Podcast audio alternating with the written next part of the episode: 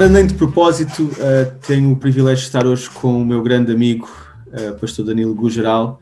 Bem-vindo, Pastor Danilo, uh, ao nosso podcast Nem de Propósito. Uh, Oi, Júnior. Obrigado. Obrigado pelo convite. Nada, ora essa. E, e ainda neste, neste formato assim estranho, uh, tu cá e eu lá, neste caso, eu cá e tu lá, literal, não é? Literalmente. Literal. Literal. Mas, mas pronto, uh, graças a Deus que conseguimos estar juntos e, e falar um bocadinho. E hum, gostava que, se pudesses, apresentasse um bocadinho quem tu és, a tua origem, uh, como é que é. tem sido os últimos anos, a tua chegada a Portugal, mas pronto, vou deixar seres tu a contar antes de avançarmos um bocadinho mais na nossa conversa. Yeah, obrigado, Júnior. Uh, portanto, eu nasci em Moçambique, uh, Maputo. Quem não conhece o país, uh, recomendo. Uh, o Júnior pode até, talvez, dar uma ajuda, né, nesse, eu posso, à vontade. Nesse sentido. Ali na província de Inhambane, tem o arquipélago do Bazaruto. Lá em Cimeampemba está um pouco quente agora uhum. a coisa. Mas é um país lindo, uh, tropical. E eu estive lá até aos vinte anos. Uh, A altura em que eu falei com o meu pai, disse: pai, estou cansado desta guerra civil, uhum. Pá, qualquer dia chamam para a tropa. Estava nesse, nessa altura a fazer, portanto, economia, estava no meu segundo ano e no quarto ano já poderia ser chamado okay. uh, para, para a tropa. E o meu pai concordou em que eu saísse.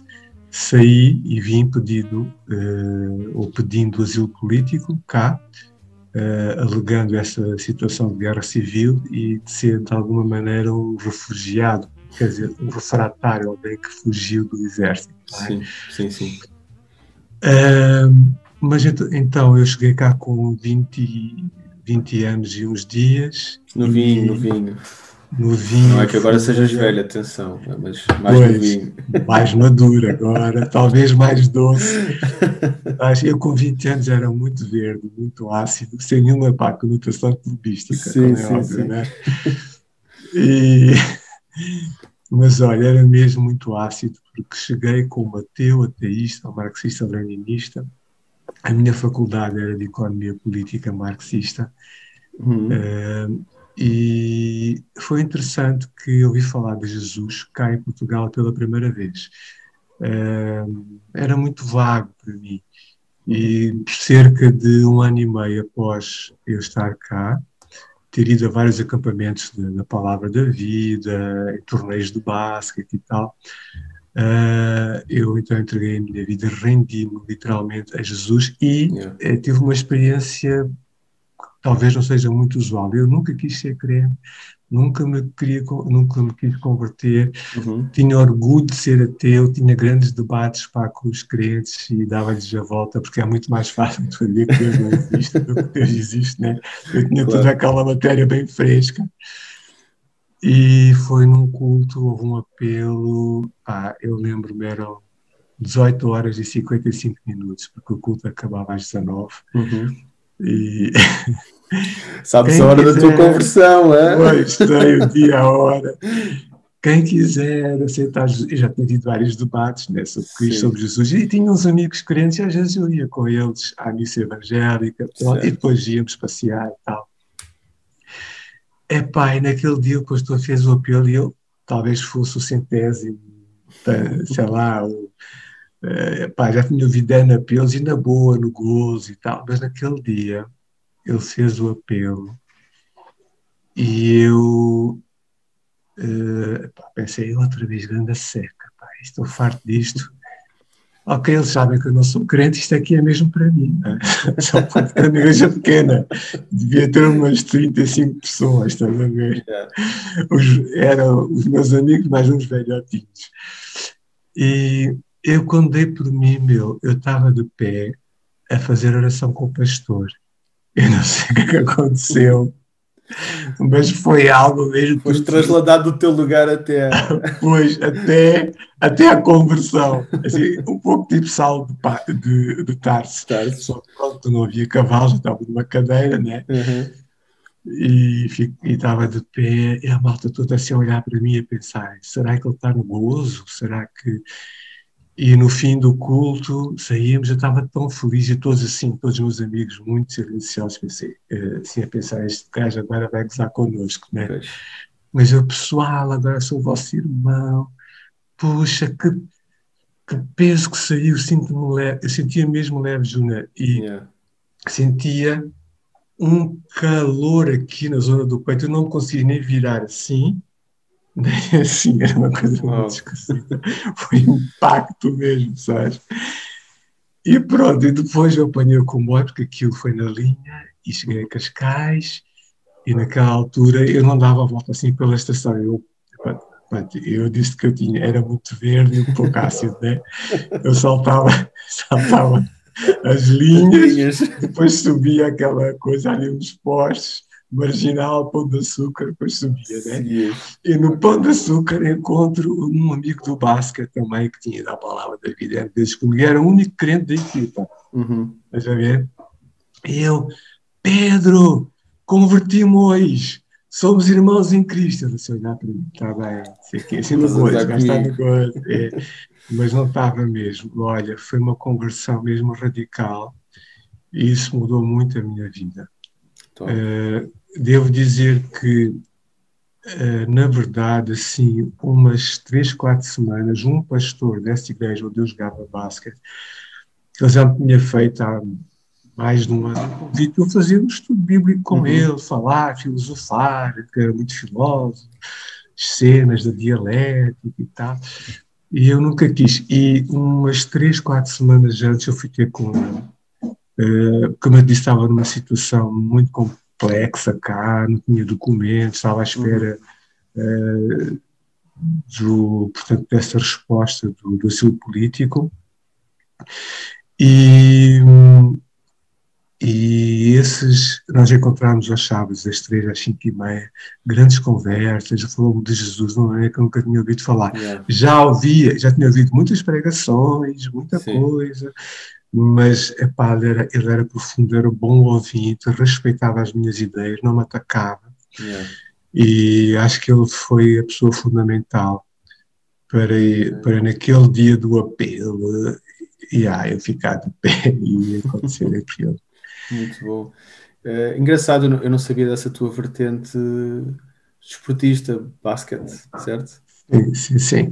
Eu joguei basquete em Moçambique muitos anos, fui eh, treinador também, treinador de eh, formação e pertencia à seleção de Moçambique nas universidades eh, okay. da África sim. Austral e Oriental, por acaso ganhamos, e foi na Zâmbia, foi na Zâmbia, yeah. O último jogo foi à chuva. A malta batia a bola, bola pux, ah, era toda água por todo lado. Claro que não era muito bom para nós, porque nós éramos muito mais para tecnicistas, mas pronto, uhum. conseguimos ganhar à mesma. Pá, qualquer dia vou, vou desafiar os nossos pastores. Nós temos o doutor Carlides, que é da, da área de desporto também, que foi professor de educação física e, e atletismo. Uhum. Agora temos um basquetebolista, não é? Temos que arranjar aqui. Sim. O pastor Henrique jogou futebol. Qualquer Sim, dia temos Henrique. Aqui.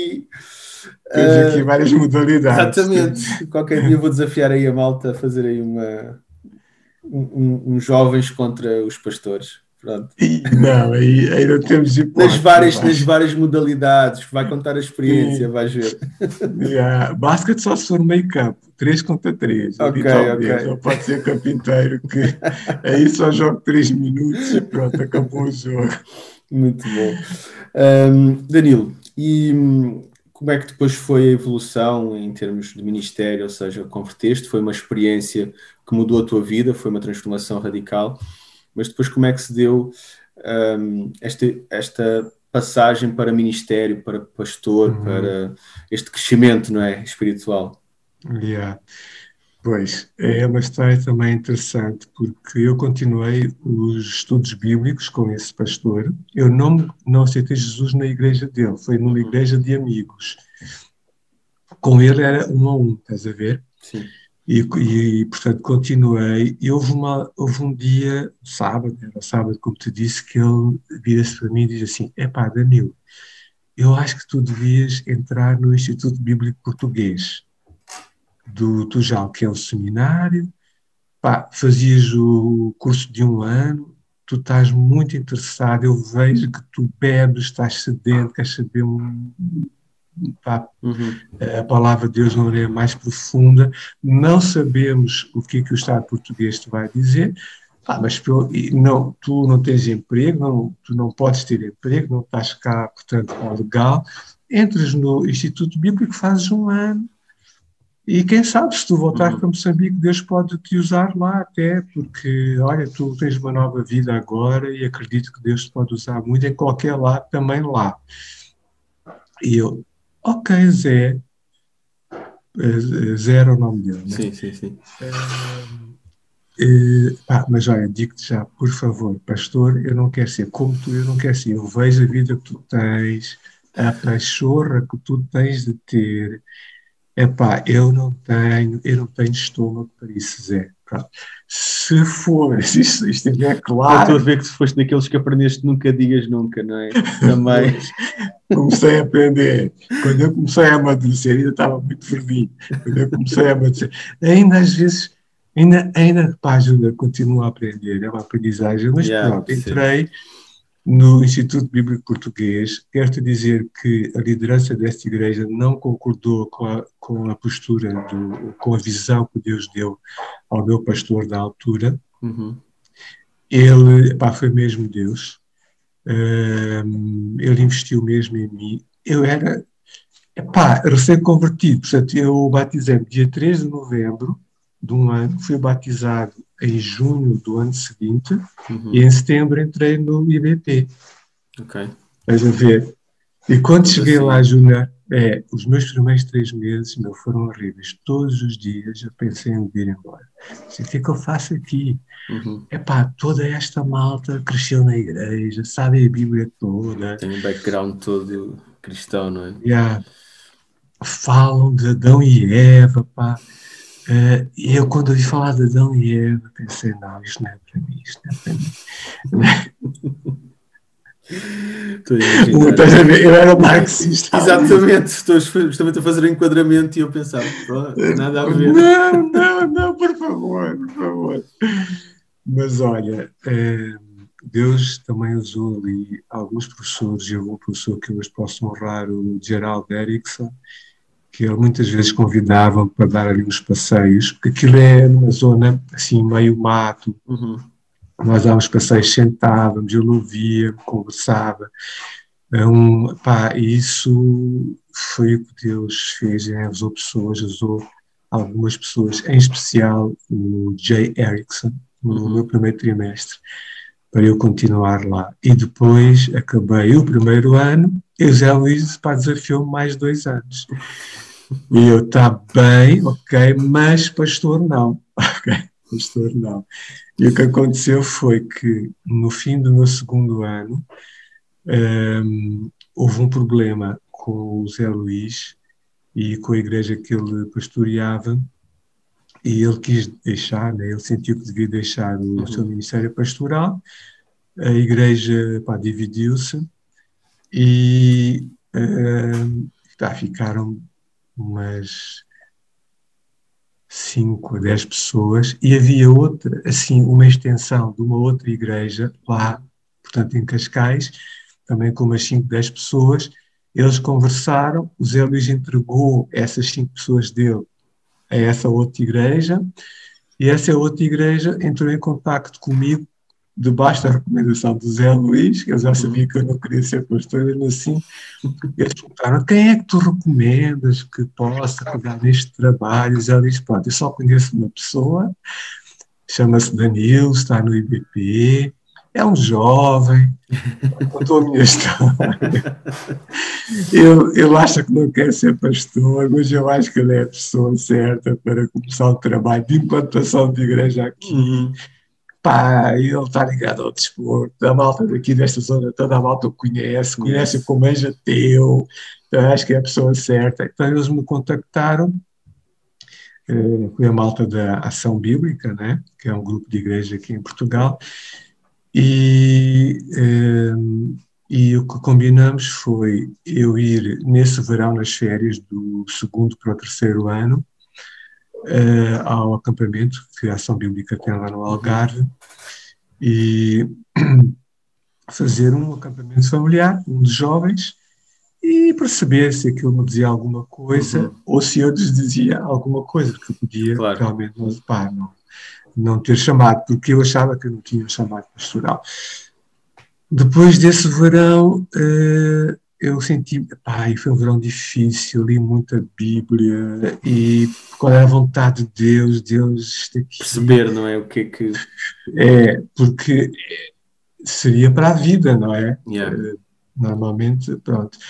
Para, portanto, para mim, ao, ao perceber um chamado, seria para viver esse chamado, não é? E mesmo muito contra a minha vontade, com muita ansiedade, muita insegurança, várias vezes Deus falou, tem estes versículos sublinhados numa das minhas Bíblias que eu usava naquele tempo, o dia, a hora, digital, que Deus falou, não, é? não era digital, não era, não era tão papel. Bom, nessa altura eu não precisava pôr gotas aqui da, da vista, que eu não sei se tu, pá, és jovem, se calhar não precisas. Eu ainda tenho, não, ainda arde, não. Arde na vista, meu, é uma coisa incrível. Estás a ler o ecrã, não é? No... É, os ecrãs e tal. Então, yeah, Deus confirmou, ok, pelo menos eu faria o meu terceiro ano ligado à ação bíblica, fazendo o meu serviço... como é que eles chamavam, o serviço cristão ao fim de semana, uhum. naquela missãozinha que a Ação Bíblica iria começar em Cascais. Yeah. Tinha um pastor da Ação Bíblica, o pastor Viriato Martins, que me iria mentorear nesse, nesse trabalho, nesse serviço cristão. E há aqui outro, outro detalhe, Júnior. Também o I B P não permitia que um aluno, durante o curso, era um curso de três anos, naquela uhum. altura era um uh, bacharelato, já foi há trinta e tais anos, uh, no, no, no meio, portanto, de um dos anos, mudasse de igreja. Isso não era possível. Oh, okay. Teríamos que parar o curso. Okay. Mas olha, uh, eu fui, mais uma vez, vi uma extensão. Ainda pensei, ainda bem que eu não vou mudar de igrejas, só se fosse tu mesmo, Deus. Yeah. E pronto, e então fiz esse terceiro ano com a Ação Bíblica, depois mais tarde fui consagrado ao ministério. Muito bom. Uh, tipo dois anos após ter deixado sim, sim, o I B P, porque eles têm um sistema interessante. Após a formação, eles tinham um ano que eles chamavam candidatura pastoral, mentoreado por um pastor, em que tinha um caderno de encargos, já fazia muita coisa, mas algumas coisas mais bicudas era, era o pastor. O pastor sénior, vá. Trata, exato, trata dessas coisas, porque pá, eu era muito miúdo, né? O segundo ano era o estágio pastoral, e era avaliado, quer pela liderança pastoral, quer, quer pela igreja local. Então isso ajudou-me, pá, naquela... Eu era... digamos assim, neófito, não é? Uhum. Para usar uma expressão que Paulo usou na sua epístola pastoral, em relação a um pastor jovem também. Uh, e esse processo da ação bíblica ajudou-me a ganhar alguma maturidade. E depois, a partir daí, estiveste sempre ligado ao ministério ou desenvolveste uhum. alguma coisa a nível secular? Foi... Não, full-time, sempre. Tive dois anos uh, sabático, quando uhum. passei por uma perda e dor. E nessa altura Deus me dirigiu claramente para, para a ECMAB, e então depois desses dois anos em que eu estive sentado, ouvi e a curar o meu coração, uhum. um, portanto retomei o ministério yeah. na, na ECMAB. Yeah. Falaste, já usaste essa palavra algumas vezes e eu acho interessante, uh, o curar, a cura, e nós vivemos hoje em dia tempos... Aliás, os tempos que vemos nos últimos anos, não é só por causa da pandemia, mas os tempos que vemos nos últimos anos são tempos com muita agitação, muitos problemas, em que as pessoas passam muitas vezes sozinhas por situações uh, que se tornam até desesperantes e, e, e tornam-se... E, e daí advém até problemas uh, como a, a solidão, a tristeza, a, as depressões, a, a ansiedade, que tu também já falaste nessa palavra hoje. E tu estás ligado diretamente ao Celebrando a Restauração, não é? És a pessoa responsável por esse ministério na nossa igreja. E como é que tu tens visto o desenvolvimento da... Estou? Parou. Espera aí.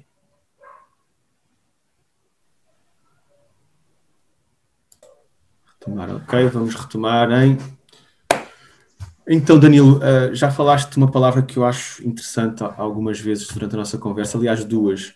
Falaste em cura, falaste em restauração também, e nós vivemos tempos, não só neste tempo de pandemia, mas se calhar mais acentuado neste tempo de pandemia, mas nos, nos últimos dez anos ou quinze anos em que o ritmo de vida aumentou, muitas pessoas com pressão, uh, trabalho, pressões familiares, situações de saúde, inclusivamente, que, que tornam-se em, em situações de tristeza, de depressões, solidão e por aí fora. E tu és a pessoa responsável pelo Ministério a resta- um, Celebrando a Restauração. E como é que tens sentido... Um, É uma necessidade real, porque as pessoas precisam de estar acompanhadas, de serem acompanhadas, de ter um pastoreio. Mas quando eu falo, como é que tens sentido, eu falo não só no, no meio cristão, mas também no meio secular. Uh, como é que tens sentido a, a evolução, vamos chamar destas doenças, que são as novas doenças do foro uh, psicológico, psicossomático, como é que tem sido trabalhar com essas pessoas e de que forma é que o Ministério Celebrando a Restauração tem vindo a ajudar N pessoas ao longo dos anos uh, nessa, nesse processo de cura interior, de restauração e por aí fora? É, uma pergunta super interessante, Júnior, porque tem muito a ver com aquilo que estávamos a falar há pouco. Aqueles dois anos que eu tive de uh, reorganizar a minha vida, uh, portanto, investir em mim, curar o meu coração, yeah. uh, ter o foco aí, não é? Uh, antes de responder diretamente à tua sim, pergunta, sim. eu faço só um parênteses para dizer que o Celebrando a Restauração da ICMAB existe agora há quinze, dezasseis anos, tem passado por várias etapas. Certo. Por exemplo, a nível de grupos de apoio à autoajuda, nós já tivemos uns cento e trinta grupos de apoio à autoajuda nestes anos, uma boa maioria da ICMAB, porque são grupos que começam e terminam, né? São grupos sim, sim, de um sim, tempo, sim. um grupo de alto sigilo, portanto, não damos muita bandeira né, claro. disso, por motivos óbvios, não é? Sim, sim, sem dúvida. E, uh, mas também noutras igrejas em Portugal e fora do país, yeah. uh, também noutros países. Uh, então, respondendo à tua pergunta em relação à pandemia, uh, sim, sem dúvida, as notícias que nós ouvimos são mesmo reais e nós temos sentido isso. Temos sentido que não é mesmo fácil e é adoecedor, ou seja, é disfuncional, traz doença, uhum. desequilíbrio um, mental, começa-se a refletir no corpo também, sintomas físicos, né? uh, ossos, esta parte, uh, tensão muscular, depois dores por aqui, tonturas, uhum. vertigens, estômago. Uh, as pessoas que estão em níveis de stress muito elevados por causa do confinamento ou outras razões, outras pernas, claro. perdas de, ligadas à, à sua segurança, à sua rotina, aos seus sonhos, àquilo que eles produziram, de repente uhum. muitas pessoas viram tudo cair ou pelo menos yeah. ficarem em stand-by, tudo isso deixa feridas uh, psicológicas, feridas dos nossos pensamentos. Todos os nossos pensamentos têm emoções associadas e as emoções e pensamentos têm capacidade de agir ou de deixar de agir. Não é? Portanto, isto é a parte psicológica, a parte da alma, e isto está mal. Estamos muito mal. Uh, e o problema, Júnior, que eu creio que, que os médicos e os, e os uh, professores nesta área reconhecem em Portugal, é que Portugal, ao contrário de alguns países da União Europeia, Portugal normalmente droga a dor das pessoas, ou seja, dá medicação. Daí Portugal uh, ter, por exemplo, em dois mil e vinte, uh, vendido, em, só em Portugal, cerca de nove milhões de embalagens de antidepressivos. Não é? Chegou aos nove milhões, a última Sim. informação, acho que até foste tu que falaste na igreja, tinha sido cinco milhões.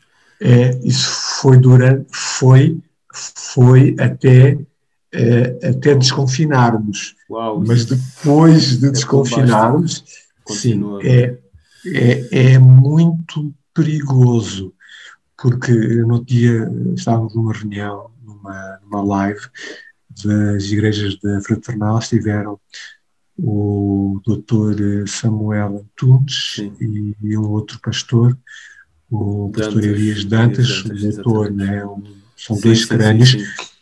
E o, e o doutor Samuel Tunes disse algo interessante, é que sem saúde mental não há saúde.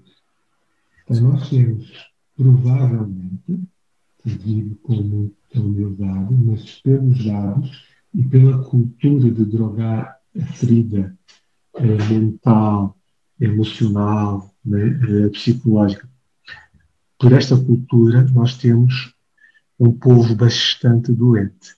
Não, quer dizer, em termos de futuro, nos próximos dez anos, vamos ter um povo com pouca saúde mental, uhum, né, e logo é, um povo também sem, sem saúde.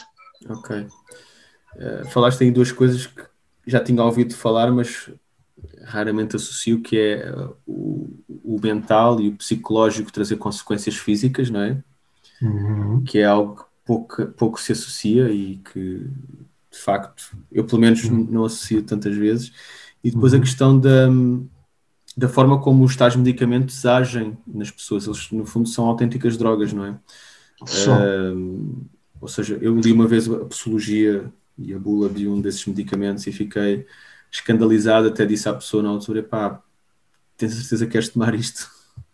Porque os efeitos secundários são, são de facto pá, devastadores e, e deixam as pessoas em estados letárgicos e, enfim, como, como estavas a dizer, e bem, situações Sim, bastante complicadas. Diz, diz, força. Se me permites, amigo, é, é assustador quando lemos a bula, não é?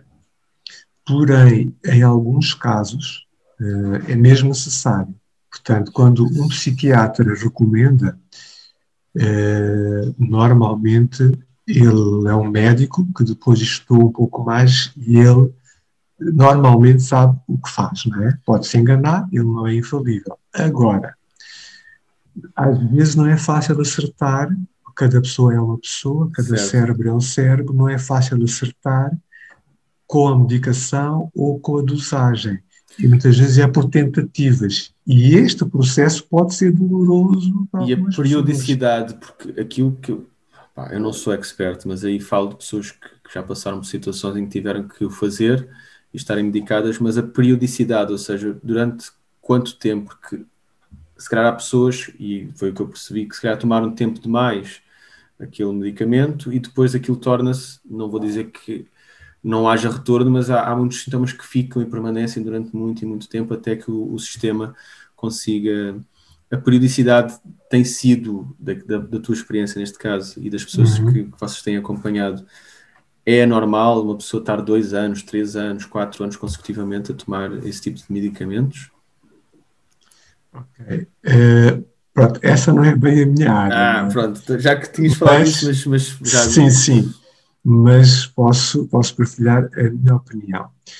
Uh, como te disse há pouco, cada caso é um caso, mas, Juna, é fundamental as pessoas que estão a ser acompanhadas psiquiatricamente, que sejam mesmo acompanhadas.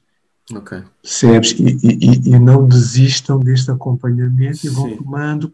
Porque se, porque se sentem à tona da água, exatamente, sudor, e, e vão continuando a drogar a dor. Era aí ponto que eu queria número um, Ponto número um, aqui é muito importante o acompanhamento. O acompanhamento. Ponto número dois, Júnior. Um, na opinião da maior parte dos técnicos nesta área, essa, esses, essa medicação é, é muito importante, até é, é importante para que a pessoa uh, que estava em dor, em doença, não é, possa se reequilibrar nas suas sinapses e nas suas, nos seus uh, neuróniozinhos, né? Portanto, no, no seu cérebro se reequilibrar e uh, para depois fazer terapia. Porque o objetivo da medicação de antidepressivos, por exemplo, especificamente, e, e as outras, os ansiolíticos, é que a pessoa depois, estando equilibrada, Estava. possa entrar numa relação de ajuda competente e de confiança para se tratar. Isto para dizer que eu concordo contigo, aquilo é, vamos dizer, uma droga, por um lado, por outro lado, quando é bem medicada, ajuda com que as ligações se reestabeleçam, uhum. mas tem de ser acompanhada para depois se, tudo ser bem gerido pela pessoa que estudou muitos anos. Claro, sim, sim. E, e não retira a importância, quando falei da questão do tempo, é, é, era justamente focar naquilo que estavas a dizer do acompanhamento, porque muitas vezes uhum. as pessoas depois continuam ou não continuam por falta de acompanhamento, porque acham que já estão bem e, enfim, é, mas aí já íamos entrar num outro âmbito. Uhum. Mas, mas eu queria perguntar-te de que forma é que o, o espiritual e aquilo que nós acreditamos, a Palavra de Deus, o Evangelho, de que forma é que pode ajudar pessoas que estejam a passar essas situações uh, e como é que vocês têm vindo a trabalhar com essas pessoas? Como é que tem sido essa experiência ao longo dos anos? Posso só encerrar este assunto ainda antes de ir sim, sim, tranquilo, tranquilamente. Sim, sim. Uh, explicando que nós temos um gabinete de, de psicologia, o Celebrando a Restauração, temos um psiquiatra que é pá, uma sumidade, é um crânio, ele é diretor de um dos hospitais lá no Algarve, okay. é evangélico, e temos agora dois técnicos. Uh, temos um psicólogo que trabalha com a área cognitiva ou comportamental e uh, uma uh, psicóloga que trabalha Um, com uma escola, digamos assim, que é mais neurológica e que se chama E M D R. Uhum. Portanto, mas queremos alargar, porque, como tu disseste, a demanda, a procura tem sido muita. Yeah. Nós, a partir de, deste ano, passamos a, a alargar a, a oferta através do marketing e tem havido muitos pedidos de apoio. Okay? Então, indo à tua pergunta, como tratar... como o espiritual pode ajudar. Da minha opinião pessoal, uma pessoa em burnout ou com uma depressão profunda, normalmente não tem condições, normalmente não tem condições até estar mais equilibrada, aqui as, as conexões no seu cérebro estarem minimamente revitalizadas, uhum. não tem condições para, para ouvir grandes coisas, para ler, para fazer um esforço, porque está em burnout, por exemplo, ela tem de descansar muito, tem de revitalizar. Se saltamos etapas, não estamos a contribuir para... Uh, para o descanso, para depois haver cura e depois então a pessoa estar de novo capaz de, de ser um terreno bom, ser um coração onde a semente, que é a palavra de Deus, onde a semente vai cair e de novo vai conseguir dar a fruta trinta, a sessenta ou a cem. Provavelmente, se a pessoa está muito magoada e muito ferida, a pessoa não dá fruta espiritual. Uhum. Está no, nos outros três terrenos. E isto acontece no mundo espiritual e no mundo social. Nós nos apercebemos mais no mundo social, de pessoas que estão em comunidades cristãs, às vezes muitos anos, mas estão bloqueadas. Yeah. Sabem muito da Bíblia, têm muita informação, mas não conseguem estar em processo de transformação, não têm energia emocional, não, nem eles preferem pôr a máscara, se defenderem, se esconderem, porque dói muito. Uhum. Se elas começam-se a abrir, né, dói, elas Gostas, fecham, se fogem claro. da dor, preferem ir lá sentar, ouvir, pronto, e esperar, esperar entrar no paraíso. Interessante. aí, aí já não há lágrimas, já não há dor. Né? É verdade. Mas é interessante a, a, a forma de... E é, é muito importante, inclusivamente, perceber isto, que se não houver um tratamento uh, físico, não é? Em que a pessoa consiga estar uh, tratável, vamos deixar passar assim a palavra, muito dificilmente o espiritual vai trazer uma solução, porque as feridas, uh, a tal segurança vai, vai inibir que esse processo seja, uh, seja completo na, na realidade. Sim, e, uh, Júnior, sim. Principalmente quando se trata de um burnout ou de uma depressão profunda ou quase crónica. Uhum. Agora, em relação às depressões, há vários tipos, não é? E aí convém Sim. ser bem analisado, não é? Porque há vários tipos de depressão. Uh, mas num burnout é assim. Agora, há outro tipo de dor, feridas e perdas, onde as pessoas não ficam tão sugadas, tão assim... quase a zero, estás a ver, a nível de energia emocional, porque uma pessoa com pouca energia emocional não consegue pensar muito, uhum. dói logo a cabeça, a pessoa começa a ver um filme, para não ter pachorra, baixa o volume, yeah. a pessoa começa a ouvir um louvor, cansa-se, aquilo não traz nada, estás peso, estás cansado, não é, não é que o louvor não liberte, não é isso, estás a ver, talvez, por exemplo, numa situação dessas, eu sugeriria um louvor quase imperceptível. Sim. Em que o espírito e a alma absorvem, o Espírito Santo está presente, mas a pessoa não, está, não, não tem assim, alguns decibéis que ela já não suporta. Yeah.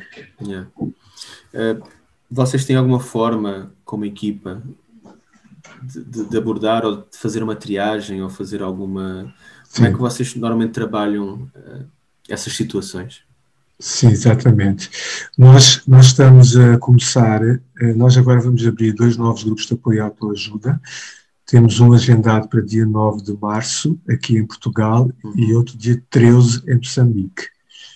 Uh, algo interessante Deus está a fazer lá, é incrível. Quando Deus faz, Deus faz, né? É mesmo algo dele.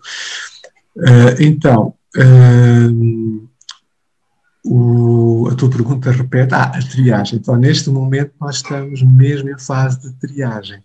Porque, eh, ninguém, ninguém deveria, na minha opinião pessoal e, de, e da nossa equipa, arriscar entrar num grupo de apoio à autoajuda, que é o nome que nós damos, eh, sem perceber bem como funciona e sem mesmo aquilo que a pessoa quer neste momento da sua vida. É. Porque é um grupo diferente, é um grupo onde a pessoa tem de desejar mesmo, de uma forma focada, investir em si mesmo. Não, ou seja, a pessoa tem de desistir de ter desistido de si. Okay. Isso de ser o alcoólico ou ser codependente. Por exemplo, eu como pastor, eu noto, muitas vezes sou codependente, quero salvar as pessoas, ajudar as yeah. pessoas. Isto, eu passo por etapas de muito cansaço. Tenho de recuar, redefinir a minha vida. Isto é cíclico. Fazer as avaliações, não é? As avaliações com os psiquiatras, os psicólogos, os professores, os advogados, as pessoas que lidam com o público, são cuidadores. Isto Presente. É normalíssimo. Pois, isto é normal, isto é cíclico, não é? Yeah. Então, a triagem é importante para a pessoa perceber, ok, eu vou entrar aqui, pá, mas vou me amar. Vou, até vou amar o próximo, mas só como me amo a mim mesmo, nem mais nem menos. Uhum. Primeiro vou investir em mim, para depois poder fazer o que Jesus mandou, que yeah. é fazer alguma coisa pelos outros.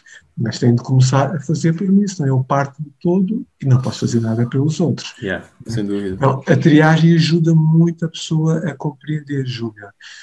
Uh, mas, em média, por exemplo, se nós abrimos um grupo de dez pessoas... em média, duas pessoas desistem. Ok, é, taxa de vinte por cento.